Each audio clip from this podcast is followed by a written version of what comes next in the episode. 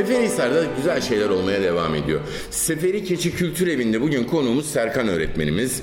Ee, Serkan öğretmenimizle e, Mehmet İzdal Okulu'nda karşılaştık. Ee, orada özel şeyler yaptığını fark ettik. Ee, bir özel eğitimci kendisi. Bu özel çocuklarla e, farklı tekniklerle çok da e, başarılı sonuçlar aldığını gördüğümüz bir eğitim sistemine tanıklık ettik. Bunun içerisine akvaryum girmişti, balıklar vardı. Bunun içerisinde e, projeler vardı. Mesela bir köpek almak istiyordu, onu duyduk. Daha sonra bir tarım alanı oluşturmak çabasında imiş. Bunu duyduk ve merak ettik biz de. Yanı sıra Beşiktaş'ı katmıştı, çarşı grubunu. E, dolayısıyla bizim merakımız da biraz daha büyüdü ve kendisini e, konuk ettik. Şimdi kendisine döneceğiz ve bu hikayeyi anlatmasını isteyeceğiz. Öncelikle hoş geldiniz. Teşekkür ediyorum. Sağ olun. Hoş bulduk. Serkan öğretmen kimdir? Kısaca bir tanıyabilir miyiz? Tabii e, ben ismi Serkan Ataman. Sınıf öğretmenliği mezunuyum. E, Manisa Demirci'den mezun oldum. Daha sonra 2011 yılında Ankara'ya tayin istedim. Ve e, Ankara'ya tayin istediğimde özel eğitim dışında başka bir tayin hakkım yoktu. İstemeyerek, bu cümlenin altını çiziyorum, istemeyerek özel eğitime geçmek zorunda kaldım. Çünkü ben sınıf öğretmenliğini çok seviyordum. Yani mesleğime aşıktım. Özel eğitime geçtikten sonra bir ay bayağı bir sıkıntı yaşadım. Sınıf öğretmenliğini aradım. Oradaki lezzeti aradım. Fakat bir ay sonra özel eğitimi çok sevmeye başladım ve ciddi bir ihtiyaç olduğunu gördüm. Ve bu çocukları da tanıdıktan sonra, buradaki ihtiyacı gördükten sonra açıkçası sınıf öğretmenliğinden daha fazla sevmeye başladım.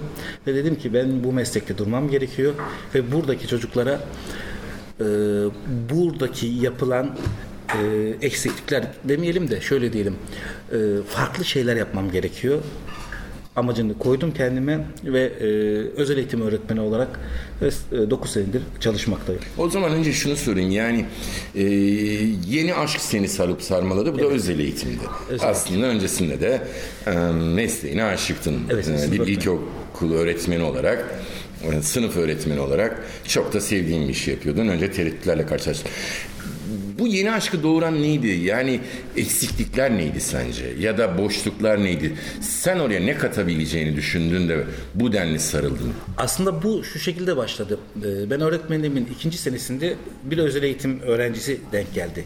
Burada zaten bir başlangıcım var. Hakan diye bir öğrencim vardı. Aslında benim kitapları yazmamın temelini oluşturan öğrenciydi. Güzel bir hikaye. Belki biraz e, uzun sürebilir ama çok önemli bence.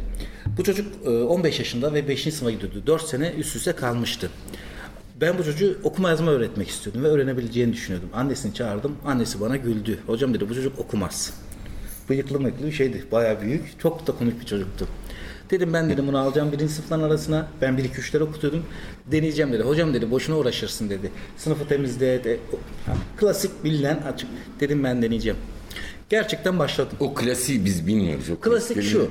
Yani şu şekilde düşünüyorlar işte e, okulu temizletmişler. Bu bir şey öğrenemez. Hiçbir şey yapamaz. Yani oyalansın. Oyalansın. Çünkü müfettiş gelmiş bu çocuğa sormuş. Demiş ki Hakan demiş elimizde demiş bir tane ekmek var. Bunu ikiye böldük. Yarısını yedin. Kaç ekmek kalır? Hakan şöyle cevap vermiş. Ürtmeniyim. Ben onu bölüp yemem ki bütün bütün yerim. diyen çok tatlı bir çocuk. Ben bunu aldım birinci sınıfların arasında. Hakikaten de E'yi öğretti. Şimdi birinci sınıflarla beraber gidiyoruz. E'yi öğretiyorum. Hakan E'yi unutuyor. Diğer harflere geçtik. Beş harf, altı harfe geçtik ve Hakan öğrenemiyor. Ben bunu gördüm ikinci sene. Sonra ama ben dedi inat var. Ben bu çocuğu öğreteceğim annesine söz vermişim. Sonra i harfini yaparken dışarı çıktım. Yüzümü yüzümü karaladım. Çamurladım. Köy okulundayım. Evet. Ondan sonra geldim Hakan'ın defterin. Defterini de karaladım.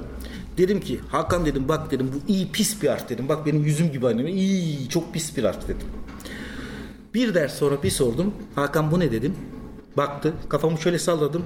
İyi dedi. Orada bende ışık patladı.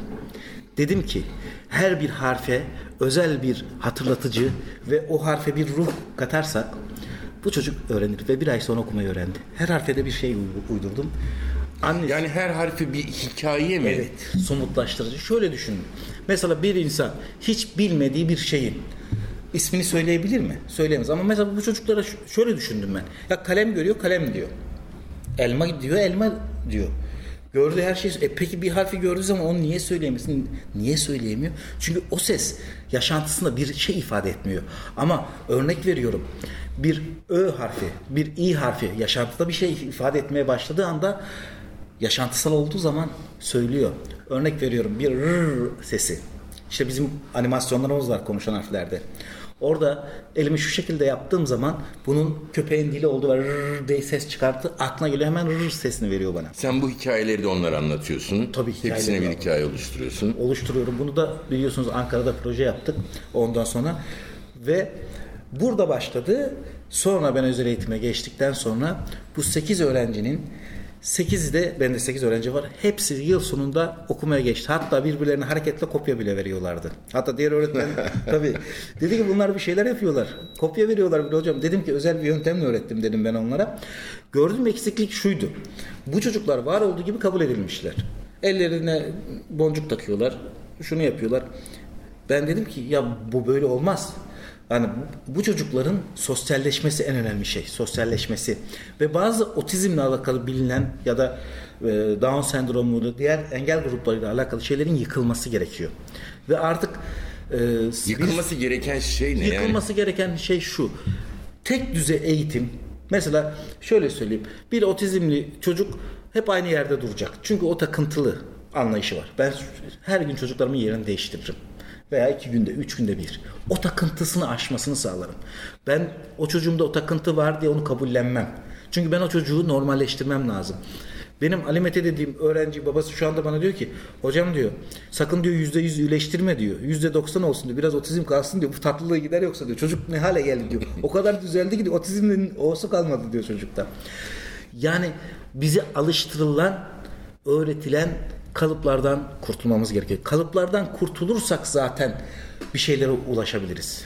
Bunu gördüm. Gelelim bu kalıplara. Bu kalıplardan kurtulmak için yaptıklarına. Nereden başladın? Şöyle, e, dedim ki ben bir araştırma yaptım. Hem Çin e, de yapılan eğitim, hem Hindistan'da yapılan eğitim, hem bizim kültürümüzde Osmanlı Selçuklu geçmişte yapılan, Avrupa'da yapılan bütün sentezleri. Benim için bu burada Harezmi çok önemlidir. Harezmi öyle bir insandır ki bütün medeniyetleri bir arada toplamıştır. O dönemin ilmini, hepsini. O zaman öncesinde biraz bize Harezmi'yi tanıtır mısın? Harezmi şöyle. Mesela size bir örnek vereyim. Kur'an-ı Kerim'deki rakamlar kimin rakamları bilir misiniz? Hiç kimse bunu bilmez. Kur'an'daki rakamları Arap rakamları zannederler. Halbuki Kur'an'daki rakamlar 1, 2, 3 diye giden rakamların hepsi Hindistan rakamlarıdır. Hint rakamlarıdır. Harezmi Hindistan'dan ilmi almış, Yunan felsefesini almış, hepsini bir sentez yapmış, İran felsefesi, bütün felsefeleri bir sentez yapmış. Matematikte o kadar ileriye gitmiş ki e, sıfırı ilk defa, sıfırı biliyorsun Hint, Hint rakamlarında var fakat işlemde kullanılmıyor. Bizim şu andaki kullandığımız Latin diyebildiğimiz aslındaki rakamlar onlar Arap rakamları. Kur'an'daki rakamlar ise Hint rakamları. Böyle bir entelektüel Harezmi. Ben de bütün sistemlerdeki şeyleri araştırdım özel eğitimde. Dedim madem ben bu işi yapacağım birçok konuyu bilmem lazım. Ne öğrendim? Terapi amaçlı. Hatta Ankara'dayken hat öğrendim. Ve özel eğitimle alakalı ciddi araştırmalar yaptım. Kitapları araştırdım. Ve orada çok üzüldüm. Yani hiçbir kaynak yok. Hiçbir şey üretilmemiş. Bu çocuklar için hiçbir şey üretilmemiş. Dedim ki önce okuma yazmadan başlayalım. Okuma yazma kitaplarını inceledim. Hiçbir şey yok. Dedim ben bunu kitap haline getireceğim. Mesela hedeflerimde matematik de var. Matematikle alakalı da bir şey yok. Ondan sonra çocukların sosyalleşmeleriyle alakalı hiçbir şey yok. Çocukların ruhuna hitap eden hiçbir şey yok. Bu açıklıkları görünce dedim ki ben bunları tek tek ele alacağım ve çocukların sosyalleşmesi, ondan sonra akademik başarıları onların seviyesine uygun. Bir örnek vereyim. Bir öğrencim beni aradı. Dedi ki hocam dedi merhaba dedi. Instagram'dan ulaştı numaramı verdim. Dedi ki hocam dedi sizin sayenizde dedi ben hemşire oldum. Ben sizi tanımadım dedim. Kimsiniz dedim. Zehra dedi hocam dedi. Yine tanımadım dedi. Bolatçık'tan hocam dedi. Yine tanımadım dedim. Ben dedim Bolatçık'ta bir sene durdum dedim. Ben sizin senin hayatına nasıl bir etki yaptım ki? Hocam dedi beni Çene diye severdiniz değil mi? Hatırladınız mı? Şimdi hatırladım dedim. Orada tek yaptığım şey vardı. Ben ona hiçbir şey öğretmedim o çocuğa. Yaptığım iş şuydu sadece. Matematiksel zekası çok düşüktü çocuğun. onun matematik bilincine uygun sorular sorardım ona. Yapamadığı zaman da süpersin derdim. Devam et biraz daha ulaş. Ve onu çene diye severdim. Çocuk diyor ki öğretmenlerden çok korkuyordum hocam. Sizin sayenizde çene diye sevmeniz ve seviyeme uygun matematik sorusu olması sayesinde ben okudum diyor. Her çocuğa özel çalışmalar. O çocuğun hani bahsetmiştik ya baştaki cümleyi sona koyarsak kendini gerçekleştiren birey yani iş dinamiklere ulaşan birey bu sınıf öğretmenliği de geç, içinde geçerli. Bizler için de geçerli. Balığı ağaca tırmandırmak değil. O çocukta ne varsa onu ortaya çıkarmak. Zaten öğretmenlik kaşifliktir.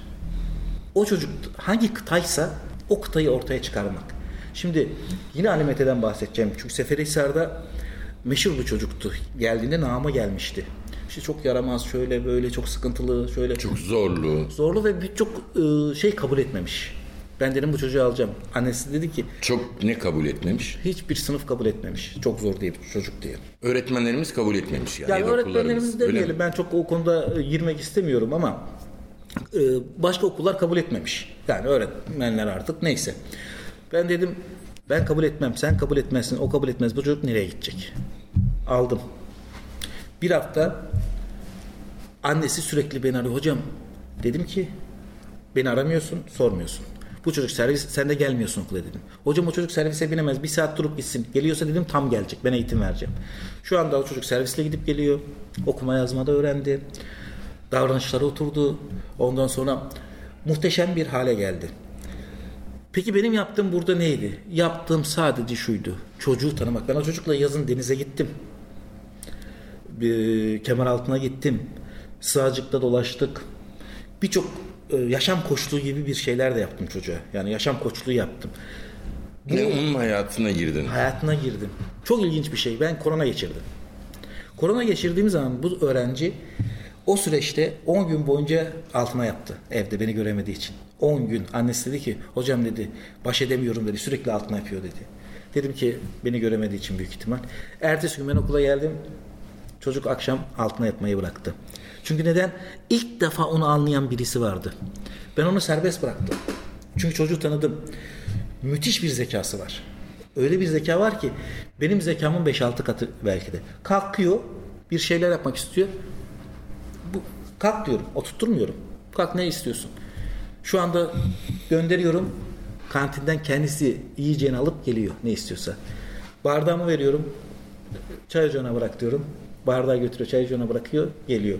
Ve bunları gören veli, hocam bu çocuğa ne oldu diyor. Nasıl bu hale geldi? Ben çocuğum çok sıkıntılı bir çocuk zannediyordum diyor. Ondan sonra işte bizim ulaşacağımız o kendini gerçekleştiren birey, iş dinamiklerini ortaya çıkarmak burada. Aa, Peki bunu yaparken e, e, özellikle ebeveynlerle e, ilintili bir süreç e, yaşadın mı? Yani e, onları dahil edebildin mi? Onların sadece bu şaşkınlığıyla mı kaldı yoksa senin e, başladığın bu e, yolculukta onların da yeri var mıydı? Onların o kadar önemli bir yeri var ki şöyle söyleyeyim. Bizim bir sınıfımız vardı biliyorsunuz özel eğitim sınıflarını genel yapı olarak en ücra köşelere koyuyorlar. Bizim sınıfımız da öyle bir şeydi. Veliler tabii tanımaya başladıkları zaman sınıfta benim hayallerim vardı. Değişiklikler yapacaktım. Önce onunla başladık velilerle. Sınıfımızı değiştirdik. Çünkü fiziksel yapı düzelmeden rahat bir ortam. O fiziksel ortamı düzelttikten sonra ben biliyorum ki benim hayatımda en önemli eğitimsel noktada iz bırakan kişi Doğan Cicaloğlu'dur. Ben üniversitede e, derslerde hiçbir şey öğretilmediği için bunu açıkça söylüyorum. Kesebiliriz, sıkıntı yok. Doğan Cicaloğlu'nun psikoloji kitabını okuyordum. Çünkü ben insanla muhatap olacağım. Bir doktor da insanla muhatap olacak. Herkes insanla. İnsanla muhatap olanın psikolojiyi bilmesi gerekiyor. Doğan Cicaloğlu'nun benim hayatımda çok büyük etkisi var. Onun bütün kitaplarını neredeyse bitirdim. Dedim ki velilerin de okuması gerekiyor. Ve velilere bir kitaplık yaptık. Veli kitaplığı. Ve velilerimizin her birinde dört tane velim var. Her biri Doğan Cicaloğlu'nun bir kitabını okuyor. WhatsApp grubumuz var. Orada paylaşımlar yapıyoruz. Ondan sonra onlar bir ay sonra öğrendiklerini e, gelip sunum yapıyorlar ve bundan o kadar mutlular ki şu anda ve de benim sınıfta yaptığım sosyopsikolojik tespitleri aynısını evde uyguluyorlar. Yani onlar da keşfediyor bu yolculukta. Aynen. Mesela dil te- e, terapistliği denilen bir şey var. Yeni bir öğrencim geldi. O konuşamıyor. Ben onda dilini açmaya çalışıyorum. Annesiyle e, e, mesela bazı konular konuştuk. Annesi çok sıkıyordu. İşte orayı kirletmesin. Şimdi Doğan Cüceloğlu'nun kitaplarını okuduktan sonra ben de bazı şeyleri anlattıktan sonra artık çocuğu serbest bırakıyor. Keşfediyor şu anda. Sadece keşfet dedim. Önce bir çocuğunu tanı. Daha çocuğu tanımıyorsun. Çocuğu tanı. Tanımadan mesela doktora gidiyorsun. Bana şu ilacı verme diyorsun veya doktor seni görüyor. Sana şu ilacı yazdım mı diyor. Önce ne yapıyor? Tahlil yapıyor. Tahlilden sonra bir neticeye varıp teşhis yapıyor. Aynı onun gibi biz de önce bir tahlil yapmamız lazım. Bu çocuk ne istiyor? Bu çocuğun eksikleri ne? Fazlalıkları ne?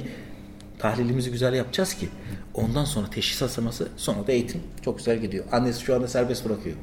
Geçen gün gitmiş kendisi yemek almış ve yemek yemiş. Normalde bu çocuk bunu yapabilecek bir çocuk değil. Bir haftada oldu bu. Ya da başkaları öyle inanıyor, yapamayacağına Yapamayacağına inanıyor. Ama görüyoruz ki yapabilir boyuta geliyorlar. Yani şunu söyleyebilir miyiz?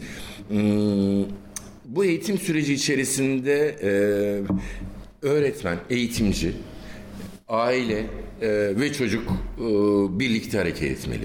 Yani ebeveynlerin de eğitilmeye ihtiyacı var ve eğitim sürecine onlar da katılmalı diyebilir miyiz mesela?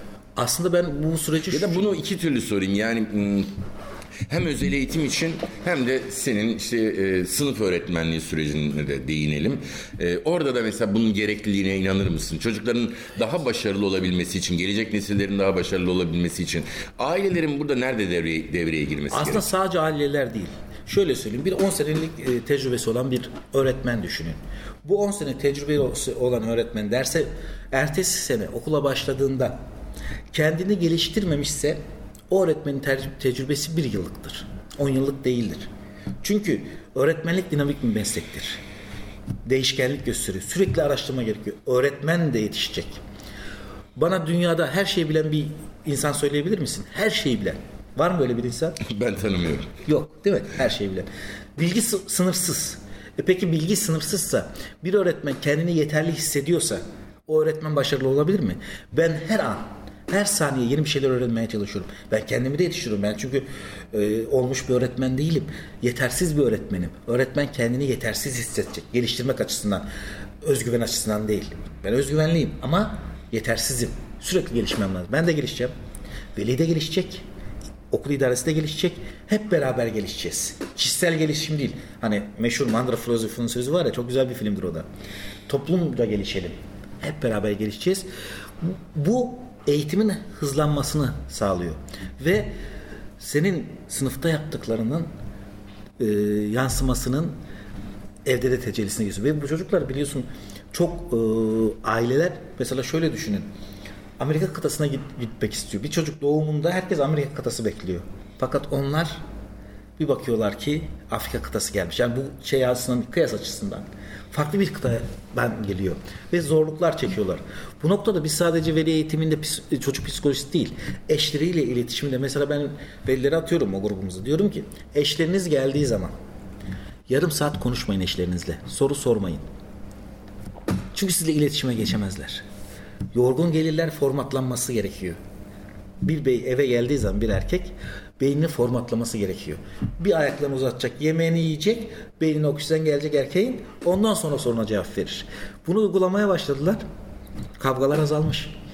Hiçbir şey sormuyorlar e, geldiği zaman. zaman şunu şöyle toparlayalım. Em, ebeveynlerin aile içerisindeki çocuk birbirlerine karşı tutumları, iletişim süreç- süreçleri de çok değerli ve buna katkı sağlıyor. Aile ziyaretleri yapıyoruz. Bugün Bunu dinleyelim. Ben ailece onlara gidiyorum. Onlar ailece bize geliyorlar. Yani şu şekilde. Biz çok samimiyiz. Saygı çerçevesinde çok samimiyiz. Bir ihtiyaçları olduğu zaman beni arıyorlar. Uyduları bozulmuş. Veli beni arıyor. Hocam uydum bozuldu. Anlıyor musunuz? Hemen gidiyorum. Anlıyorum diyorum. Yapıyorum. Böyle bir veliler birbirleri arasında çok samimiler dediler. Diyorlar ki bir kardeşlik ortamı oluştu. Şimdi bu oluşan ortam muhteşem bir şey. Ben ailecek gidiyorum. Onlar bize geliyorlar. Birbirleri arasında gidiyorlar. Birbirlerini çünkü birbirlerini çok iyi. Yani iletişimi güçlendirmek Çok güçlendirdi. eğitime büyük katkı sağlıyor diyebiliriz o zaman. Tabii. Peki şimdi başka bir konuya geçmek istiyorum. Ee, sen eğitiminin içerisinde e, bir de e, Beşiktaş'ı konu ettin. Yani ön plana çıkardın. Beşiktaş takımı spor kulübü. Nereden aklına geldi? Niye gerekliydi? Ee, bunu konu ettiğinde ne değişti? Şimdi öncelikle ben Beşiktaşlı mıyım? O soruyu cevaplayalım. Beşiktaş'ı mı seviyorum? Ben Beşiktaş'ın felsefesini seviyorum. Ben Beşiktaş'ın taraftarını seviyorum. Çarşı grubunu seviyorum. Çünkü çarşı grubu felsefik bir grup. Bir şike sürecinden bile kupayı götürüp teslim ettiler. İstemiyoruz. Aklının öyle gelin dediler. Siyasi manada söylemiyorum. Ve çok özel bir grup. Bu yüzden Beşiktaşlıyım. İki, Beşiktaş marşlarını çocuklara dinletirken ezberlediğime çok hoşlarına gittiğini gördüm ve dilleri açılmaya başladı. Birçok marşını ezberlediler. Bunu tabi özelde böyle kullanırken dilde, dilde kullanıyorum ve hepsini ezberliyorlar ve çok hoşlarına gidiyorlar. Umuma yaymak. Şimdi insanın fıtratında şu vardır değil mi? Güzel bir şey gördüğü zaman onu herkese göstermek ister. Öyle değil mi? Mesela insan neden e, fotoğraf çeker bir manzaranın orada? O manzarayı herkes görsün. Çünkü güzel bir şeyi herkese göstermek. Güzelliği paylaşmak. Paylaşmak.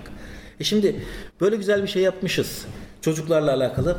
Bunu bir farkındalık oluşturmak için Beşiktaş camiasına ulaşmak, sınıfımız Beşiktaş e, perdeleri, Beşiktaş kapı giydirmeleri ki biliyorsun Süleyman Seba da müthiş bir insandır, müthiş bir eğitimcidir.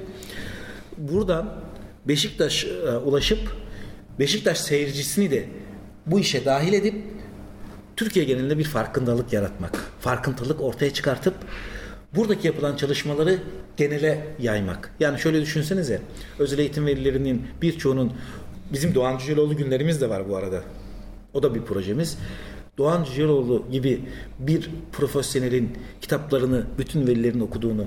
Bakın Doğan Cüceloğlu'nun bir kitabını 80 milyona okutun trafikteki kazalar azalır. Trafikteki kavgalar azalır. Birbirini anlamalar azalır. Daha doğrusu birbirini çatışmalar anlamalar azalır. Çatışmalar azalır. Aynen o şekilde. Şöyle söyleyeyim. Mesela bir okula giriyorsunuz. Ben okulda ilk dikkat ettiğim şey şudur. Sınıf öğretmenliği ilk Zil çalar. Çocuklar nasıl dışarı çıkıyor? Koşarak. Nasıl içeri giriyor? Geç kalarak. Yani zil çaldı teneffüste içeri nasıl giriyor birbirine ezerek. Peki bu eğitim midir sizce? Nasıl bir eğitimdir? Şimdi buradan eğitim al... Çocuklar neden koşuyorlar? Nereye yetişiyorlar? Şimdi orada koşan çocuk trafikte de koşuyor.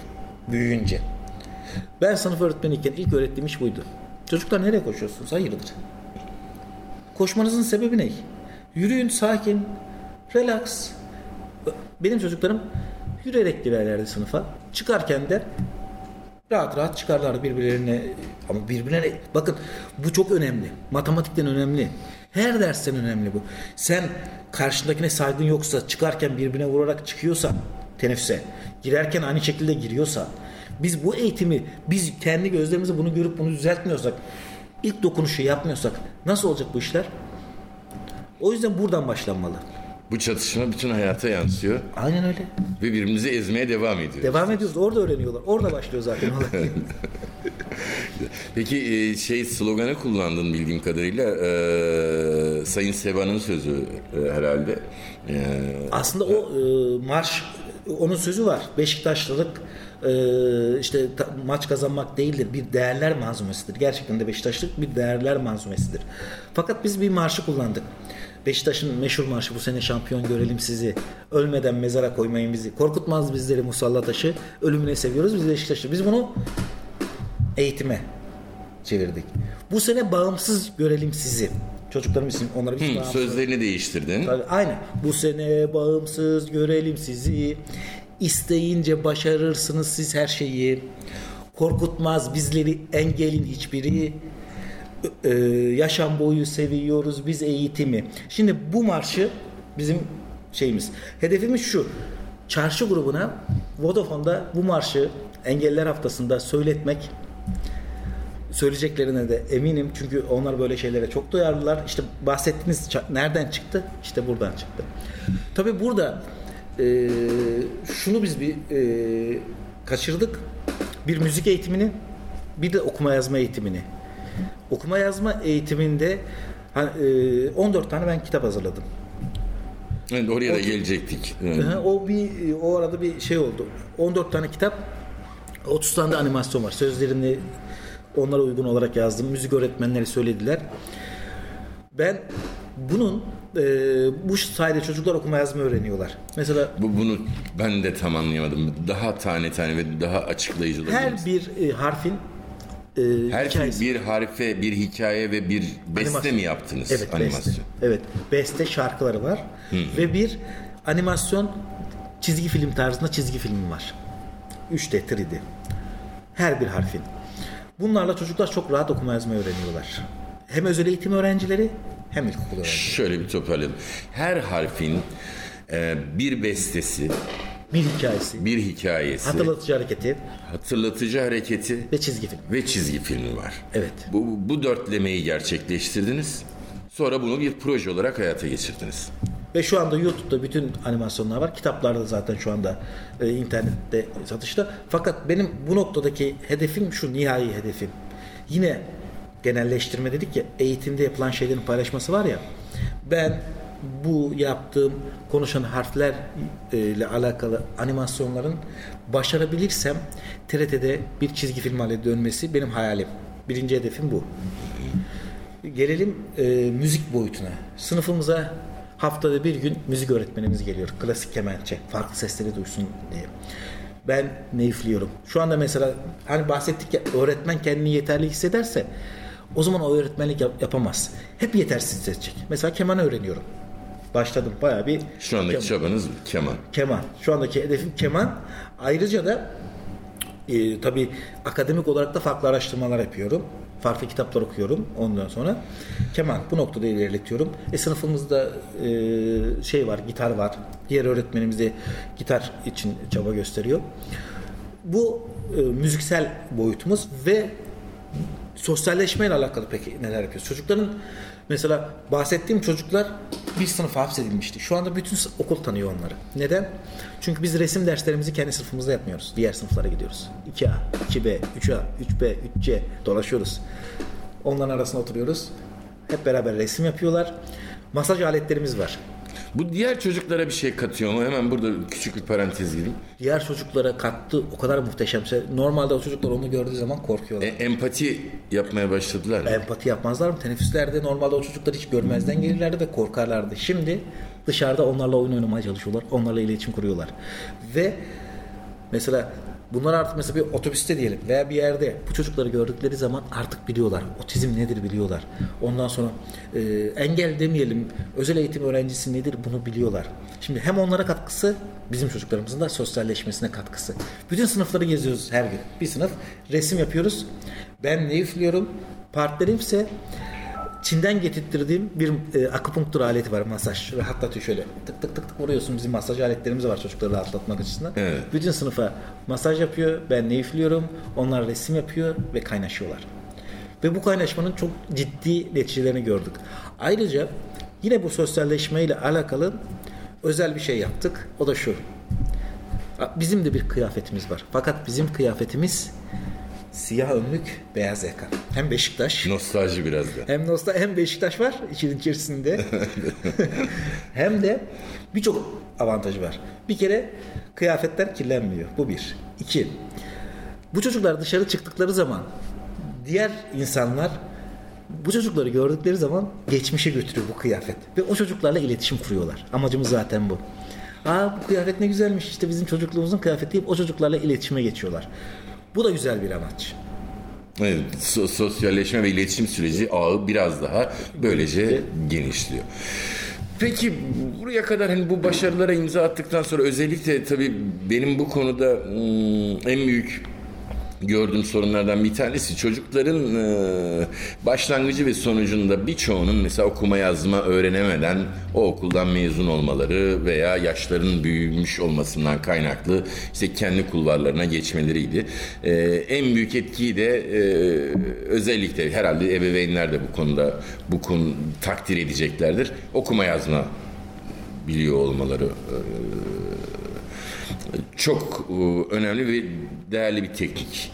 İşte dolayısıyla şu anda herhalde iddian herkes okuma yazma öğrenebilir. Eşyayı tanıyan herkes okuma yazma öğrenebilir.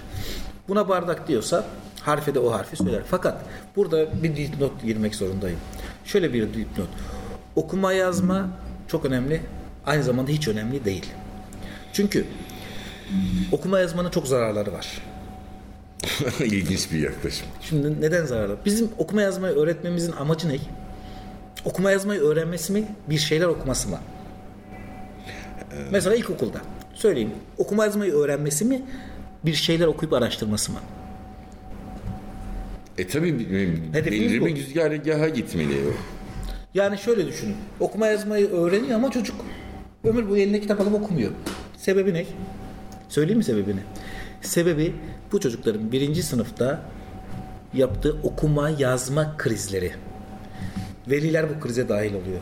Yarışlar başlıyor. Arap atı gibi koşturuyoruz bu çocukları. Birinci sınıf bir bitiyor. Bu çocuklar bir daha kitap okumak istemiyorlar.